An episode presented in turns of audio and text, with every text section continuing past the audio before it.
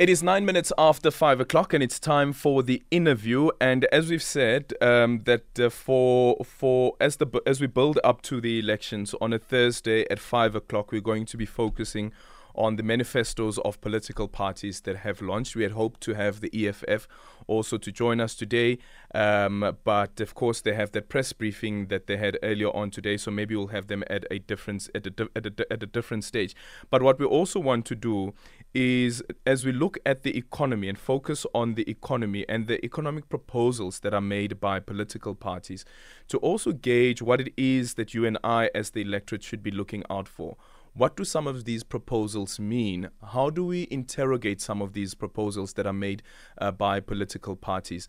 And sometimes, you know, um, being in opposition is that you can um, you can just make all of these uh, promises. Um, um outrageous promises sometimes that you know won't be attained, but because you are an opposition benches or not even on opposition benches. You are a new, newly formed political party, but you believe that you have the strategies and as well as the skills and the necessary policy interventions to change the trajectory of the country. And today we are joined by Duma Gqubule, who is a columnist as well as an independent economist, to speak to us about that. What is it that you and I need to be alert of as we look at the election manifestos of political parties, but focusing on the economy and as well as this big, big, big, big, big issue of unemployment. And remember, during the State of the Nation address, the president said um, that the country is experiencing the worst unemployment rate ever. So, over the next few weeks, we will be speaking to political parties on the election manifestos and focusing specifically on their promises when it comes to how they will change the economic fortunes of the nation. Today, we continue the series by unpacking if the economic proposals of the political parties that have launched their manifestos are realistic. Uh, for those who may not know, the Economic Freedom Fighters, the African Transformation Movement, as well as Rise Mzansi have launched their so far. Our next guest has been critical of the economic proposal, saying employment should be at the center of the economic proposals and will help us understand the feasibility of these manifestos in accessible language so our listeners can grapple with the ideas on the table. And please feel free to ask any question and any clarity that you need with regards to understanding um, the economy, understanding the proposals that are being made so that you can also make an informed decision. Duma Gqubule is now joining us on the line. Duma, good afternoon and thank you so much for making time for us. Thank you, Aldrin. How are you? Yeah. Okay, thank you so much. Um, Duma, before we start off the conversation, I just want to play this clip uh, from the president in his response to the SONA debate earlier on today, where the president speaks about um, unemployment, where the president speaks about the state of the economy. Just listen to what he has to say, and then we start the conversation. Oud en jong bekommerd oor die stand van ons nasie.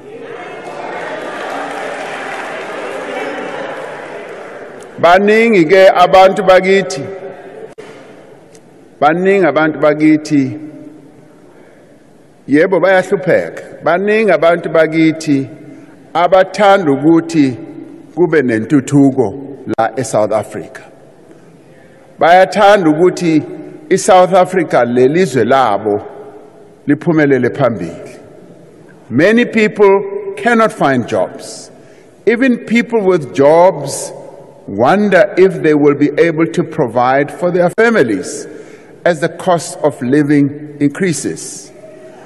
Yes, load shedding has had a devastating impact on every aspect of our lives. And yes, corruption as it has unfolded over the number of years has also had a negative impact. Violent crime continues to plague communities across our country. And I have been clear and direct and honest about outlining all the challenges that our people are facing. Duma Gqubule, thank you so much once again for making time for us. So, listening into what the president have to say there, how would you describe the state of our economy in relation to the, its ability or lack of ability to create jobs? Okay, the first thing I think that I should say is that, you know, there was a poll that was done recently. I think it was commissioned by Change Starts Now. It shows that 75% of voters rate the jobs crisis as the number one priority for them this year. And what I've seen is that what South Africans need to put all the politicians under pressure to, if the manifesto is not giving a credible path towards full employment, they're basically wasting our time. Getting to what the president was saying, South Africans must understand the scale of the unemployment crisis. There is 11.7 million unemployed people in South Africa. The unemployment rate is 41.2%. So you can't unemployment is a macroeconomic policy problem. You can't address it through um, projects. And I just want to say one thing. What we've seen from the political parties is that most of them are saying it's a skills problem. It's a problem of a skills mismatch. And let me just explain one thing is that um, if you look from quarter four, 2008 to quarter three, 2023, um, 500,000 young people lost their jobs. 564,000 people lost their jobs. There are no jobs. So, as you, as a political party, when you're just the only solution to the unemployment crisis is to train people, that is not enough. So, you must give us a credible path to, towards full employment. Let me give you another ex- statistic is that according to my calculation, it will take where 800,000 people will enter the labor force every year until 2035. So we have to create jobs for that 800,000 and 11.7 million people who are currently unemployed. So there's a relationship between GDP growth and employment. It's called the employment multiplier. So when GDP increases by 1%, um, employment increases by what 0.9%. I've observed this relationship over the past 20 years. So what that means in practice is that we need to create 4.2% GDP growth rate just to create jobs for the people who are entering the labor force, let alone the ones who are already unemployed. Now, what is the situation in South Africa today? For six years under this administration, they have not come out with a plan to create um, GDP growth and employment. The SONA didn't come up with a plan to create GDP growth, employment creation, or address the load shedding crisis. Yeah. So what I'm, let me just give you a final statistics, mm. Aldrin. Um, our GDP per, per person in 2023 was lower than it was in 2007. It is forecast to continue declining for another three years. By the end of 2026, we will have a lower average living standards than we had. We'd have declining average living standards for 19 years. So we can't continue doing the same failed economic policies and expect a different result. yeah. yeah. So, so if we look at the GDP figures, for instance, and you look at the comparative analysis that are done on the continent, um, why is it that South Africa would be is perceived, or that according to the data at least, I think even the IMF has the same data, um, that South Africa is said to be the third or the second biggest economy after Nigeria or mm. after or after Egypt. However, though our unemployment rate is so high, and on top of that also is the inequality. So how do we link the GDP to the job question? Yes. Okay. So first of all, um, we've got the highest um, unemployment rate in the world. Number two is Djibouti. Number three is the West Bank and Gaza. These are statistics for last year before the genocide. So what I'm trying to say is that so the first thing that we need to do is that there's that relationship between GDP growth and employment. So we have to get our economy growing again. Now, the average um, emerging market, according to the IMF, it's a category of about 155 countries, including um, many in Africa. They've been growing at 4% without much effort. Why are we as South Africans not growing for like almost two decades. You know, I mean, for 16 years, we haven't seen proper growth. So we've our, our growth has collapsed to about 1.2 percent from 2009 to 2023. So that is what the political parties should be talking about in the manifesto. What are you going to do to get that growth rate going up again? And it requires us in the short term to solve the Eskom and the logistics crisis. But we must understand, Aldrin, is that before we had these crises, both these crises started in 2018, not 2007. Before we had these crises, our economy wasn't performing when we didn't have the Eskom and the think crisis. So if we solve them, it just takes us back to the situation we were before we had these crises. Yeah. Yeah. Okay. Um, the EFF makes a proposal. They say they should establish or they will establish a state owned housing and roads company, which speaks, of course, having a construction, I guess, a, a, a state owned construction company. I remember similar proposal was made by um, the chairperson of the ANC in the Northern Cape and the Premier Azamani Saul, um, that that is something that the province would want to pursue. But is that the answer?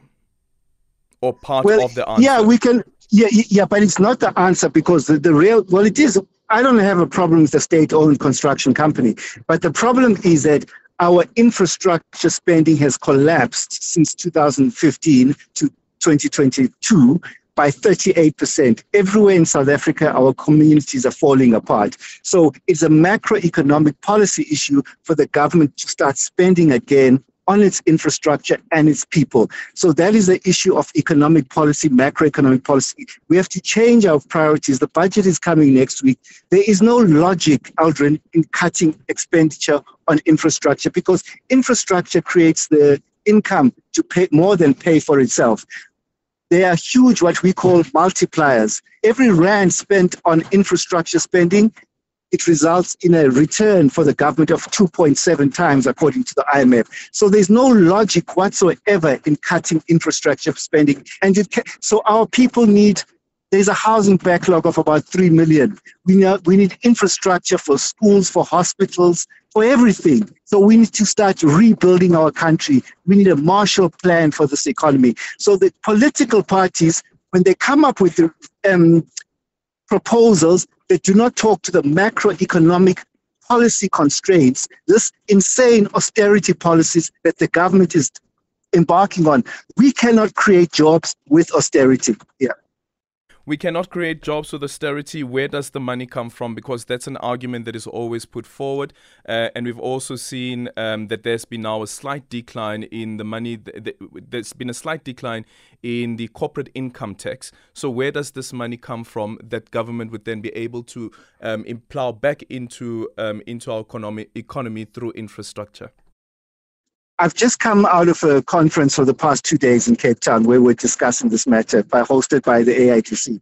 Now, basically, we came up with three options. Yeah, well, two options. The first one is um, our central bank can finance economic development, they can finance government spending. Um, into infrastructure and so forth. Yeah, that's number one. Number two, South Africa's got a huge public sector balance sheet with assets of about 4 trillion rands, which we can tap into. I'll use one example during COVID, there's something called the UIF. During COVID, yeah. um, there were, you know, when during COVID, the UIF took 60 billion rands of its surplus to pay 13.8 million people who were temporarily unemployed. In the budget documents next week, you will see that the the forecast for national treasury is that the UIF would have a surplus of 110 billion rands. I don't know if the, it will still be the same, but yep. there is still a surplus there. So one thing we should be investing in as well is the expansion of public employment schemes.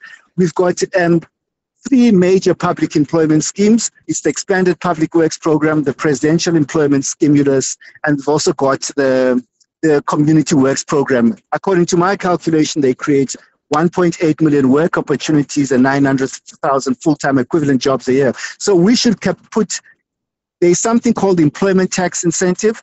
It has failed dismally, and it's a 7 billion rand. So I'm saying let us take funds from the unemployment insurance fund surplus and also from this failed employment tax incentive and double or treble the, the amount of public jobs that are created because GDP growth alone would not be enough to create um, the employment. So I've seen that most of the political parties haven't talked about public employment as a solution. The EFF correctly said that the expanded public works program must start providing full-time jobs. And I agree as well that these public employment programs, we must increase the quality of the jobs that they have.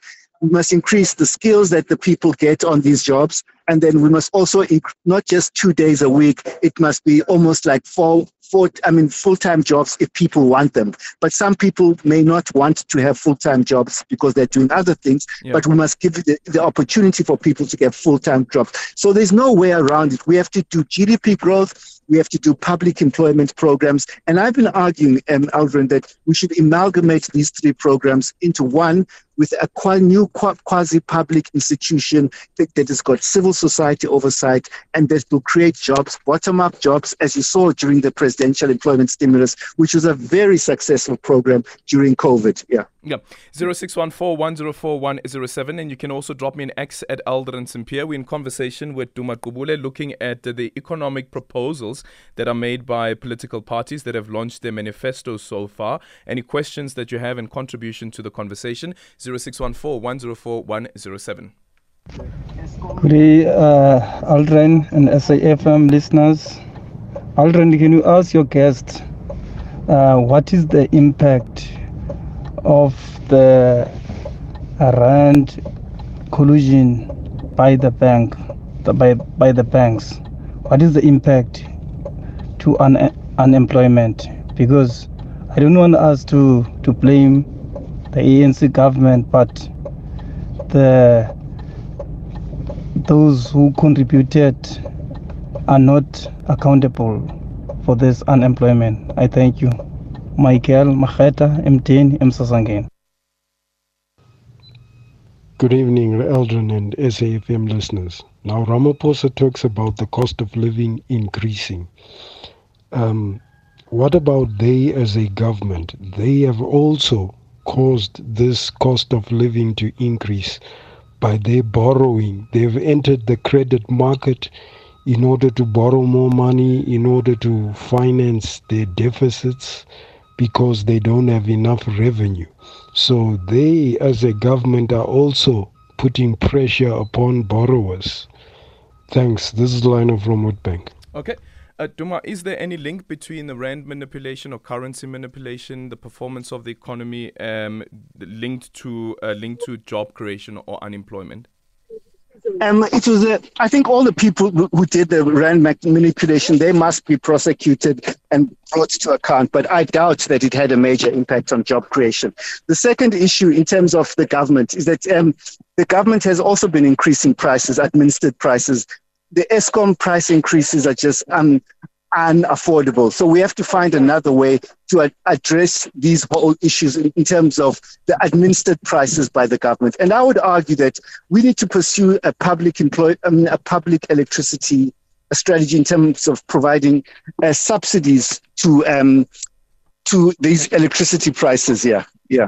Yeah. Okay, um, let's quickly look at what Rise Mzansi is saying. Um, when it comes to manufacturing, which is something that we've been speaking a lot about um, because of its potential to actually employ, of course, we've got an issue around load shedding and the impact that that has on uh, manufacturing. But they say we will enable fast track investment in production capacity that integrates South Africa into lucrative global supply chains. Affected sectors include the automobile, mining, chemicals, technology, as well as medicine, amongst others. What do you make of that?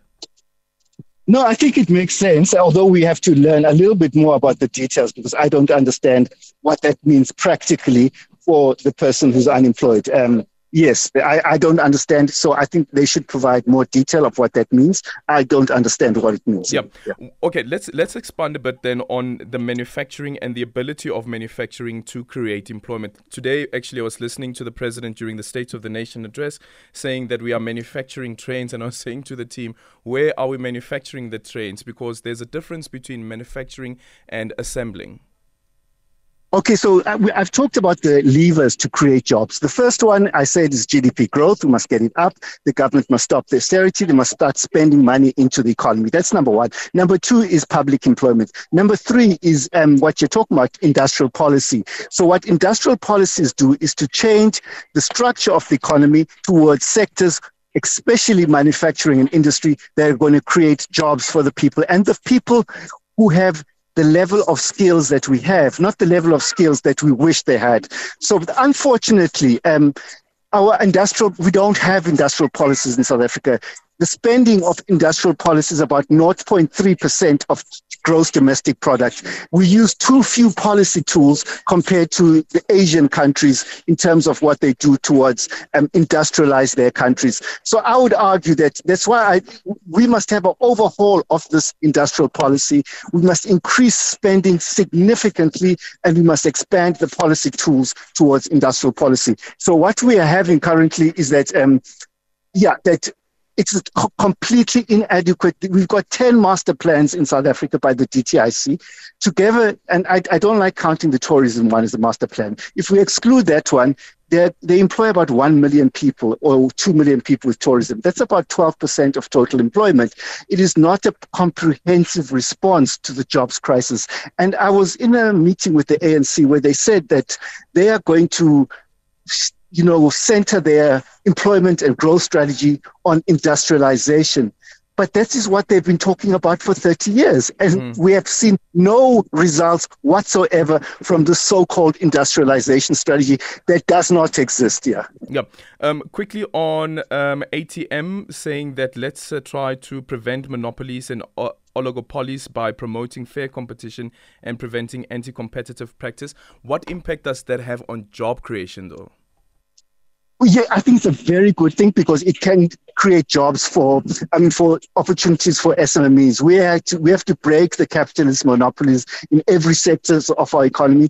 And you know, Eldrin, if you compare us with maybe other developing countries and African countries, I, I'll use, I don't know, we're just talking about it about Kenya recently, is that they don't have this monopoly retailers, monopoly in every sectors. Um, so you have a lot of um, so you have a lot of um, what what you call it a diversity of a small a higher informal sector where people are employed. And in South Africa our informal sector is very low it's one of the lowest in terms of percentage of employment of developing countries. So most developing countries create opportunities in the informal sector and we don't do that because of this um, monopolized structure of our economy. Yes. Yeah.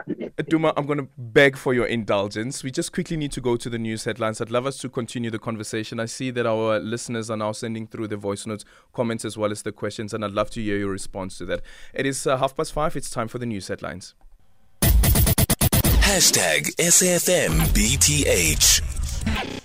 0614104107 and you can also drop me an X at Aldrin Sampear. Our studio line is 086 2032. We're still in conversation with Duma Gqubule, who is a columnist as well as an independent economist, as we have a conversation focusing on um, the election manifesto proposals when it comes to the economy, but also looking at the state of our current economy. So you can send through your voice notes as well as your questions. Just quickly, um, Duma, before we go to before we go back to the boy, back to the voice notes, what the Jimmy was speaking now um, about with the Post Bank.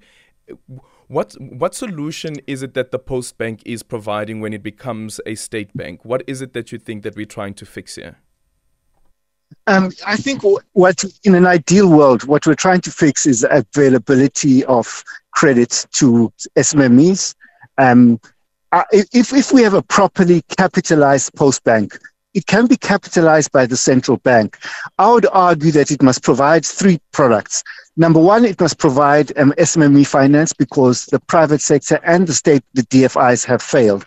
Number two, it must provide affordable housing solutions. I believe that the government must take over all low cost housing below a million rands and provide a window from the central bank that will provide loans at less than what you find at the banks. I'm talking about um, 5%, 6%, whatever. And the third thing it must do, I think we have to really completely change the face of our public transport system, our taxis. Number one, um, we need a subsidized public transport. There must be subsidies from the Department of Transport, number one. Number two, there must be subsidized finance. You might have read about transaction capital. They give loans of up to 27% on these taxes. Yep. No wonder we have such a bad situation. So I think government must take over this industry with the taxi owners. They must, we can build, um, you know, new taxis, um, construct them in South Africa.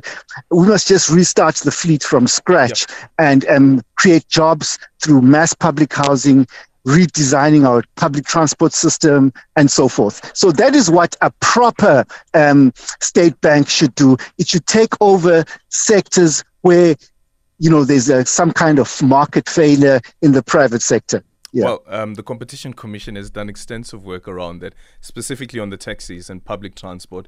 And um, I remember the then Minister of Transport, now Secretary General of the ANC, said that uh, there is a subsidy that will come for the taxi industry, and we're still waiting. But anyway, let's quickly go to the voice note 0614 104 107. The problem with government spending is that the bulk of it gets taken by corruption the actual amount that gets left over and gets spent on the infrastructure is almost nothing in comparison to what's being actually spent. Uh, just a quick one, Aldrin. Are these policies for the economy uh, arising from us as South Africans, economists, or we have been uh, been fed or being designed from offshores? I just want to know because if it is ours, why is it not uplifting our own economy? Uh, the policies are always failing us. What is wrong? And also, if you may ask the guest, how about reducing the load of the few who are in the market or in the economy um, uh, to spread it amongst the poor or develop the poor, even though it's a vision for 20 years to come for the coming generation? Thank you. Okay, I don't understand that last part though. Uh, but we'll go back to. I lost it as well. Yeah, yeah. I don't understand yeah. that last part. Uh, but let's get this next voice note. Good afternoon. I listen to your experts a lot on your program, Eldon, especially the ones on economic, and they make a hell of a lot of sense what he's saying. My worry is our president is being advised by some sort of a economic advisory committee or whatever you want to call him. And it doesn't seem that they're doing a good job because these guys talking on the radio makes more sense than what the policies are. So shouldn't the president take into consideration what some of these people are saying on the radio also? Richard Cape Town. Okay, uh, Duma, your, your your take on that, including the element around who advises the president. I know a bit earlier on you did speak about the, the role that civil society should also be playing. Yes, and there's a presidential advisory council. You know, Aldrin, you know, with due respect, the reports that they've released and on their website. Not one of those reports that I've read a few weeks ago have addressed the issue of the unemployment crisis. Do you see what I'm saying? So the big core problem, Aldrin, which I forgot to mention, the NDP set a target of 5.4% GDP growth, yeah. and then 11 million jobs by 2030, 90% of them by SMMEs. But guess what? Nobody is responsible for meeting those targets. National Treasury only cares about debt. The Reserve Bank only cares about inflation. So one of the things that we have to do, which I've argued, is that we must make this the mandate of national trade. We must have a GDP growth target of 6% that is non-negotiable for national treasury and the central bank. And they must also have a jobs mandate and an inflation mandate. So once they have that triple mandate at the central bank, they'll begin to, to think Uh, you know, how can the central bank fund industrialization to increase the labor intensity of growth in South Africa? So we must come up, we must, we, there's too many distractions, Adrian, in South Africa every single day. There's nothing else that we should think about. There should be competitions. Everybody must talk about what can be done to create jobs. The Presidential Advisory Committee, some of them I know them. I don't think they're going doing a good job. Yeah. Okay, 0614 104 107 and your ex at Aldrin Sampear. Hi, Aldrin, and your guest is Doomsy from Cape Town. Uh, earlier on, I was listening to a program where someone was commenting that uh, the francophone countries, their reserve bank is in France. They don't have sovereignty over their finance or their monetary policy. Then I'm thinking that whilst we may be looking that as a bad thing, here in South Africa, our own reserve bank is privately owned. It, it, it simply means the same thing that we do not have sovereignty over our monetary policy. And it's the, the Reserve Bank is sent on a wild goose chase of inflation targeting, yet it could be the one that is powering our economy because our economy is based on money. Also, uh, the present administration has been cutting down expenditure on economic development, which is which does not make sense. My question is: Should the state play a bigger role in employment creation, or should the economy remain dominated by private enterprise? Sorry to be long. Um, good afternoon, Adrian and listeners. Uh, great show, as always. Uh, great guest. One question for me What is an impact of tenders systems for everything? Uh, to the unemployment or to the state uh, in which we find our economy at. Example, a security guard for the hospital. The government pays an average of 15,000 rand to the service provider, but the actual employee get about 5,000. So if the government can insource um, all these positions, what what will that have in terms of employment and uh, economy? Thanks very much. Well, Duma, actually, the EFF is proposing that there be a state owned company um, that has security offices, that solely deals with security office. What do you make of what's being mentioned now? And then also the issue around should the state play a bigger role in job creation? Remember, during last year's State of the Nation address, the president said it's not the role of the state. Okay, first of all, I forgot to answer the first question about um, corruption. You know, yes, yes we have yeah so what i'd like to say is that we need to innovate in terms of institutions. Can we create a new quasi public institution that is going to be solely focused on amalgamating all the government's public employment programs? How can we create it from day one with a proper governance structure with a quasi public, um, quasi um, with civil society oversight, something like the Solidarity Fund, because the Solidarity Fund was a response to COVID. And from what I heard, it delivered on its mandate because it was professionally managed. It had some kind of civil society oversight, maybe not enough, but we have to innovate in terms of institutions. Secondly, this, the other listener, he's talked about the central bank. That's exactly what I was talking about. Yep. The central bank can't be independent of national goals. That is completely absurd. And they, as he correctly said, the central bank can power, it can become the most important institution in our country. It can industrialize our economy. It can create loans for small business. Just before COVID, I was in China and the central bank in China, because the Chinese economy is also centralized around large state owned companies, yep. they were introducing a new facility for small and medium enterprises. During COVID, the US Fed introduced facilities for small and medium enterprises. During COVID, the European Central Bank, and before COVID, was introducing facilities for small and medium enterprises. So, South Africa, we have to do more for our small and medium enterprises. The last one, and I agree that there's a lot of waste that goes into these tenders. And I think the EFF is correct in calling for um, insourcing of a lot of these functions.